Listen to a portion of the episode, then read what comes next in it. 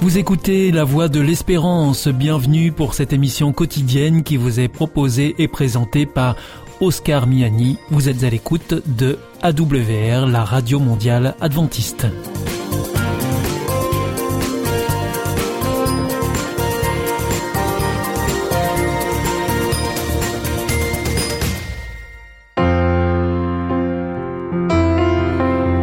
Rencontre autour de la parole, une prédication enregistrée en public et en l'église adventiste de Collonges sous Salève.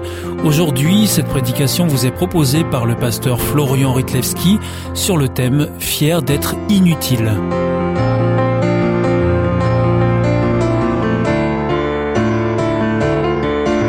C'est un plaisir que d'être avec vous euh, ce matin et avec euh, tous euh, les internautes aussi qui nous regardent.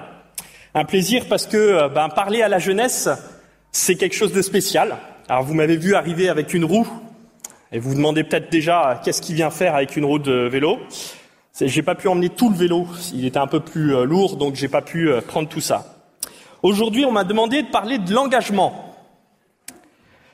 Encore faut-il savoir sur quoi est-ce qu'on peut s'appuyer pour parler d'engagement.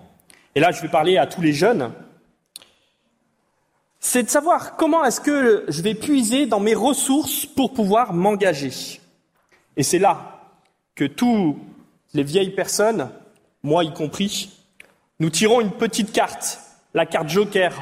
Vous, savez, euh, dans tous les jeux de cartes qu'on peut avoir, il y a des fois euh, ce Joker qui sort, qui permet bien de battre toutes les autres. Et cette carte Joker, qu'on brandit un peu à tout va, c'est la foi. Ah, elle a bon dos, la foi. Elle a bon dos. Alors je vous invite à prendre un texte avec moi, le texte qui se trouve dans Luc 17, versets 5 et 10. Les apôtres dirent au Seigneur, Donne-nous plus de foi. Et le Seigneur répondit, Si vous aviez de la foi comme une graine de moutarde, vous diriez à ce mûrier, Déracine-toi et plante-toi dans la mer, et il vous obéirait. Et on continue. Qui de vous, s'il a un esclave qui laboure ou fait paître les troupeaux, lui dira, quand il rentre des champs, Viens tout de suite te mettre à table Ne lui dira-t-il pas, au contraire, prépare-moi un dîner, mets-toi en tenue pour me servir jusqu'à ce que j'ai mangé et bu. Après cela, toi aussi, tu pourras manger et boire. Sera-t-il gré à cet esclave d'avoir fait ce qui lui avait été ordonné? De même, vous aussi, quand vous aurez fait tout ce qui vous a été ordonné, dites, nous sommes des esclaves inutiles. Nous avons fait ce que nous devions faire.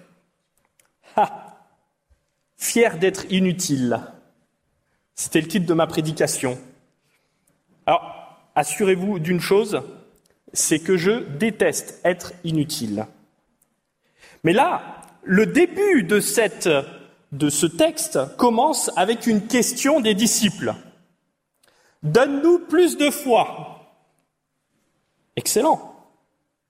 Et puis Jésus va avoir deux images qu'il va mettre côte à côte.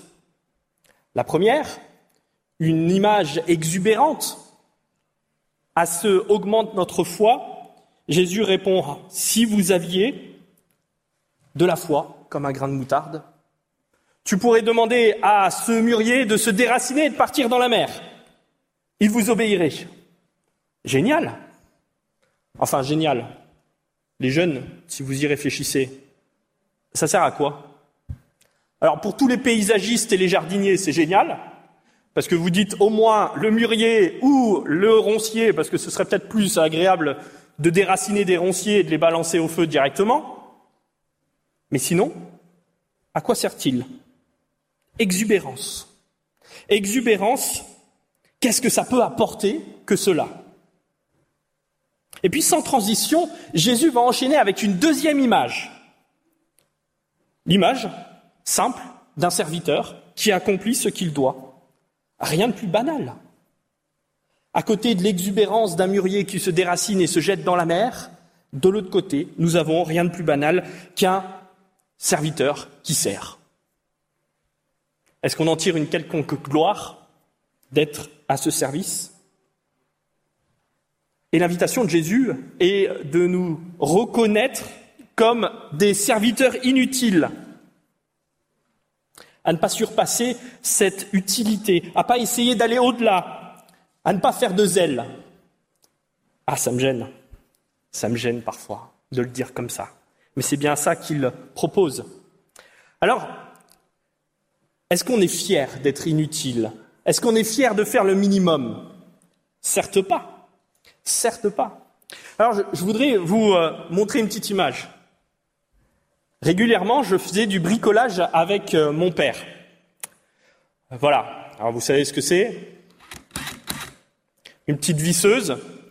Alors là, c'est carrément une déboulonneuse. Hein. C'est pour euh, enlever carrément les gros boulons sur la mécanique parce que ceux qui me connaissent savent que j'aime la mécanique. Et mon père m'entraînait régulièrement à faire la mécanique avec lui, ce qui m'a permis d'apprendre. Mais quand on faisait du bricolage, et ça vous arrive peut-être vous aussi les jeunes, quand il y a votre père ou votre mère qui vous demande quelque chose, des fois c'est pas si clair que ça. Il vous demande de faire quelque chose, et dit ben fais ceci ou fais cela, et puis en fait vous comprenez pas. Moi ça m'arrivait souvent. Ça m'arrivait souvent parce que ben, mon père me donnait quelque chose à faire, mais je ne comprenais pas. Il utilisait des mots techniques que j'entendais pas, que je comprenais pas, et il insistait là-dessus. Alors deux choix. Hein. Soit j'étais pas intelligent, hein, soit lui s'exprimait mal. Vous comprendrez aisément que je choisis la deuxième option, qui s'exprimait mal, bien entendu. Et puis après, ben, moi aussi, je suis devenu papa. Je suis devenu mari. Et j'ai commencé à bricoler tout seul. Et quand je bricole tout seul, il m'arrive assez souvent d'appeler mon épouse, ma femme, pour lui demander de l'aide, parce que j'y arrive pas tout seul. Et là, bien sûr, arrive ce qui arrive, je fais pareil que mon père. C'est-à-dire que, au bout d'un moment, comme ma femme tarde à venir, plutôt que de l'attendre, ben, je fais tout seul, quoi. Je me débrouille je trouve des solutions. Ce qui fait que maintenant, Marielle, mon épouse, bah, quand je l'appelle pour qu'elle vienne m'aider, bah, elle vient plus. elle vient plus. Elle vient plus parce qu'elle me dit de toute façon j'arriverai trop tard. Et j'ai toute confiance en toi, me dit-elle. J'ai confiance que tu trouveras une solution tout seul. Elle a compris toute son utilité dans son inutilité. On n'aime pas vraiment être inutile, pardon. Mais Jésus essaye de dire peut-être autre chose que cette inutilité de toutes ces fois où parfois, bien, j'aimerais bien servir, savoir ce qu'on me demande, mais je suis pas toujours sûr exactement de qu'est-ce qu'on attend de moi. Et c'est compliqué. C'est compliqué de savoir. Dans ces deux images, il y a un paradoxe. Un paradoxe parce que, c'est-à-dire deux choses qui se contredisent. D'un côté, on a l'exubérance, de l'autre côté, la banalité. D'un côté, un serviteur inutile qui accomplit une tâche utile. Et de l'autre côté, quelqu'un qui est à la fois comme un grain de moutarde, qui fait quelque chose qui est complètement absurde et inutile en plus. À moins pour les paysagistes, on est d'accord. On l'interprète souvent cette parole. Si vous aviez de la foi comme un grain de moutarde, ah mes pauvres, si seulement. Là, en l'occurrence, quand on relit, quand on relit ces deux images que Jésus va employer, on a l'impression que le Christ donne une fin de non-recevoir, c'est-à-dire à quoi ça servirait de vous donner un grain de moutarde de foi? Qu'est-ce que vous en feriez? Qu'est-ce que vous en feriez? À quoi bon? Mais il y a une différence, si vous avez vu, entre les deux exemples. Une différence entre celui qui a la, foi comme un grain de moutarde. Il y en a un qui a un maître, tandis que l'autre n'en a pas. D'un côté, il y a celui qui est serviteur inutile, mais qui sert le maître. Il a son maître. Et puis de l'autre côté, on en a un qui, lui, n'a pas de maître. Il est livré même à son exubérance. Et sa foi, elle est, pour ainsi dire, basée sur rien du tout, mis à part à ce que les éléments lui obéissent. Ah tiens, obéir. Aussi rigolo de voir dans ces deux textes. D'un côté, il y a le serviteur inutile qui obéit à son maître, et de l'autre côté, c'est le mûrier qui obéit à celui qui a de la foi comme un grain de moutarde. En soi, la foi, ce n'est rien. Ce n'est rien dans l'absolu. Ce n'est rien si elle ne s'appuie pas sur quelque chose ou sur quelqu'un. Tant qu'elle n'est pas reliée à une personne ou à quelque chose, eh bien, ça ne sert à rien, ce n'est rien en soi. Alors, en psychologie, la foi, on l'appelle autrement. La foi, on l'appelle les croyances. Alors, nous, tout de suite, quand on parle des croyances, on pense peut-être aux croyances fondamentales, euh, aux croyances adventistes. Est-ce que vous êtes croyant? Oui, je suis croyant, et ça veut dire que je suis chrétien. Or, on voit qu'en psychologie, et ça devient intéressant, c'est que tous sont croyants. Eh oui, on croit tous en quelque chose. On a tous des croyances. Et ces croyances, ce sont des adhésions à des opinions, à des valeurs, à des idées, sans qu'il y ait une démonstration rationnelle, scientifique, étayée sur ces croyances-là. Et ces croyances, elles sont essentielles pour chacun d'entre nous, qu'on soit chrétien ou pas, qu'on croit en un Dieu ou pas. Parce que les croyances permettent une chose très simple, c'est d'appréhender le monde qui est autour de nous et de le structurer. Et c'est parce que je crois à quelque chose que je me dis que ça va arriver. Vous connaissez cet effet Pygmalion qu'on appelle. C'est-à-dire que je crois à quelque chose, je prends juste un exemple pour les jeunes, d'accord? Si vous croyez que vous allez rater votre examen, que vous allez rater votre contrôle, eh ben, à la fin, au moins, vous aurez sauvé, vous vous dites, bah, au moins, j'avais raison. Et en même temps, ben, vous voyez aussi que quand vous abordez les choses avec confiance, quand vous croyez que vous pouvez y arriver, ben, ça vous permet de mieux y arriver, de mieux atteindre l'objectif que vous êtes fixé. C'est là où c'est intéressant. C'est que les croyances, on s'appuie tous dessus, à un moment donné ou à un autre. La question n'est pas de savoir si vous êtes, vous, croyant en Dieu ou pas, même si c'est important. La question, c'est vous êtes croyant, mais sur quoi ou sur qui vous appuyez-vous? Alors, la dernière fois que j'étais venu, je vous avais parlé euh, d'une de mes passions. J'habitais encore euh, du côté euh, de l'Atlantique et j'avais encore l'opportunité de faire du surf. Maintenant, vous avez bien compris qu'en étant à Grenoble, les vagues ne sont plus aussi euh, euh, courantes que ce que je pouvais avoir à, Bordeaux. Et donc j'ai dû me mettre à autre chose. Et je me suis mis, vous l'avez compris, au VTT. Alors voilà, j'ai démonté ma roue euh, de VTT. Et il y a, donc ça, vous l'avez reconnu, pour ceux qui connaissent, c'est la roue avant. Donc de l'autre côté, il y a les chaînes et les pignons pour pouvoir avancer. Et cette roue avant, elle est capitale. Elle est capitale parce qu'on doit s'appuyer dessus. Mais c'est ça qui fait le plus peur en VTT. C'est que vous comprenez qu'à plat, c'est très bien, vous appuyez sur l'avant du VTT, ça tient. Mais quand ça commence à pencher, quand ça commence à descendre, et à Grenoble, ça a tendance quand même à descendre, après une petite montée certes, mais ça commence à descendre rapidement. En VTT, on est obligé de se projeter sur l'avant, d'appuyer sur le guidon pour que cette roue et ce pneu se déforment, se déforment pour pouvoir accrocher la terre, pour pouvoir bien bien avoir du grip. Si je ne m'appuie pas sur l'avant, qu'est-ce qui se passe? C'est la chute assurée.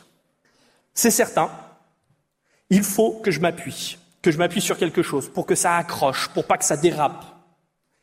Et les jeunes, la question pour vous, c'est que vous avez tous, on a tous, depuis qu'on est plus petit jusqu'à ce qu'on grandisse, et même les personnes âgées ont cela, des croyances sur lesquelles on peut s'appuyer, comme une roue de VTT, la roue avant. on appuie.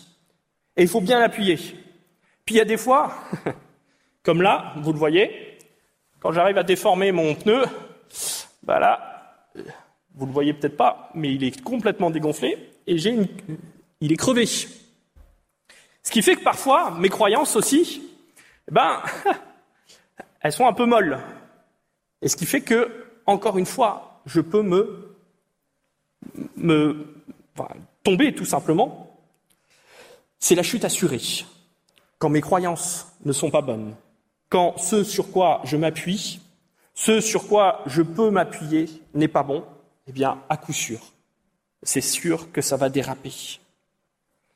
Jésus, je reviens au texte de Luc 17, quand Jésus nous invite à réfléchir à notre foi, ce sur quoi je m'appuie pour avoir du grip dans ma vie, pour ne pas déraper.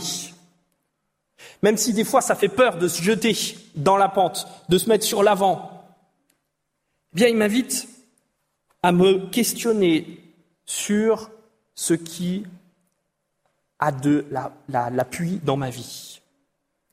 Les disciples, quand ils demandent à Jésus plus de foi, qu'est-ce qu'ils demandent? Et qu'est-ce que nous demandons quand on veut plus de foi? Cette carte joker que je parlais, dont je parlais tout à l'heure. Est-ce qu'on demande un super pouvoir? Être plus fort? Une vitrine de piété Ah, moi je fais tellement bien.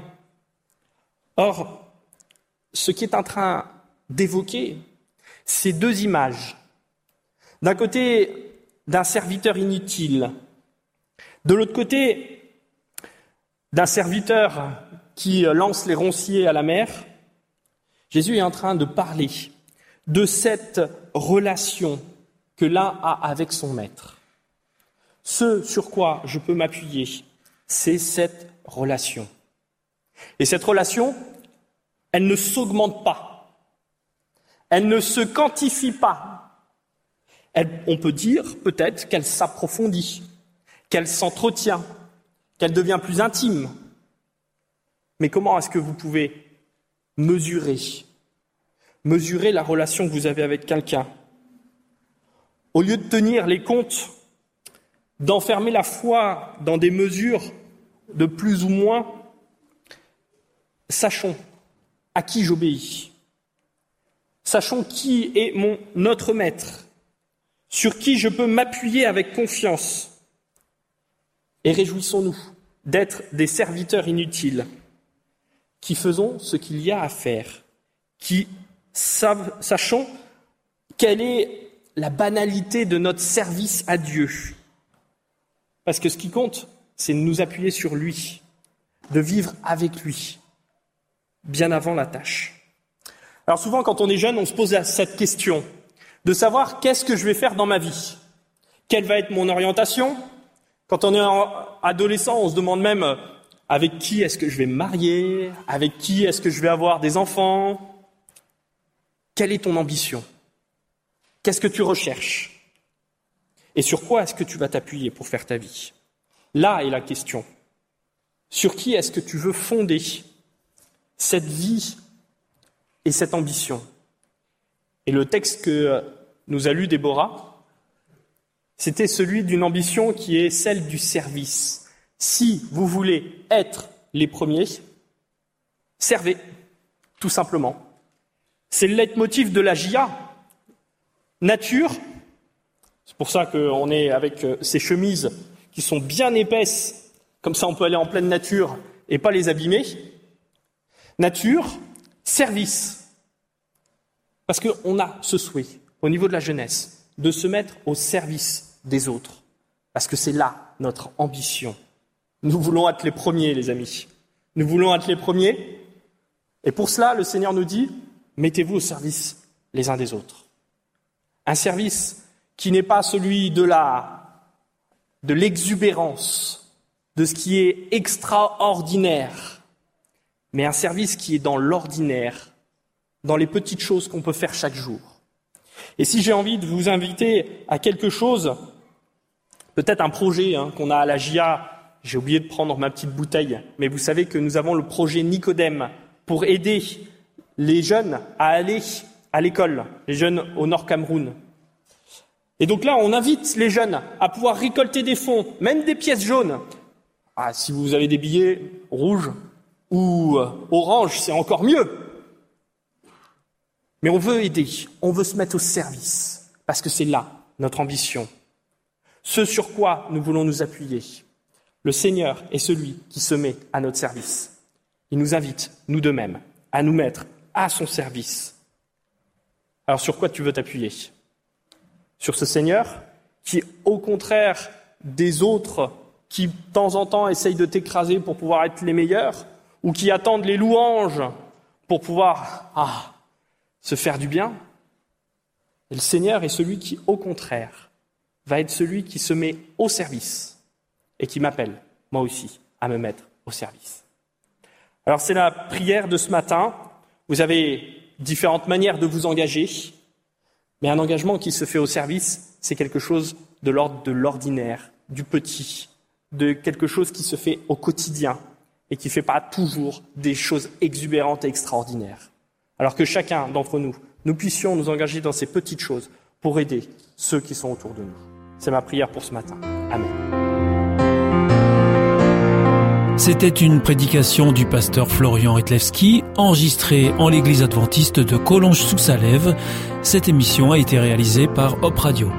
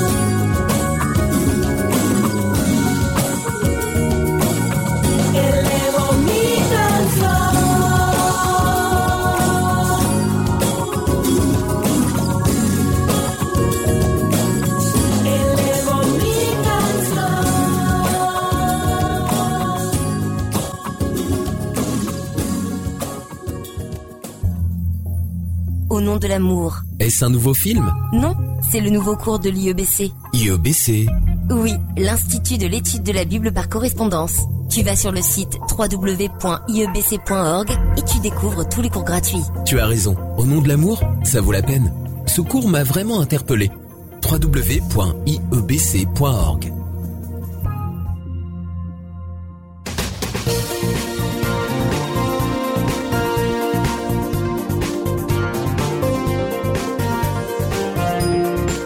Notre émission est maintenant terminée. C'était la Radio Mondiale Adventiste, la voix de l'espérance. Je vous souhaite une très bonne continuation. Que Dieu vous bénisse. À demain.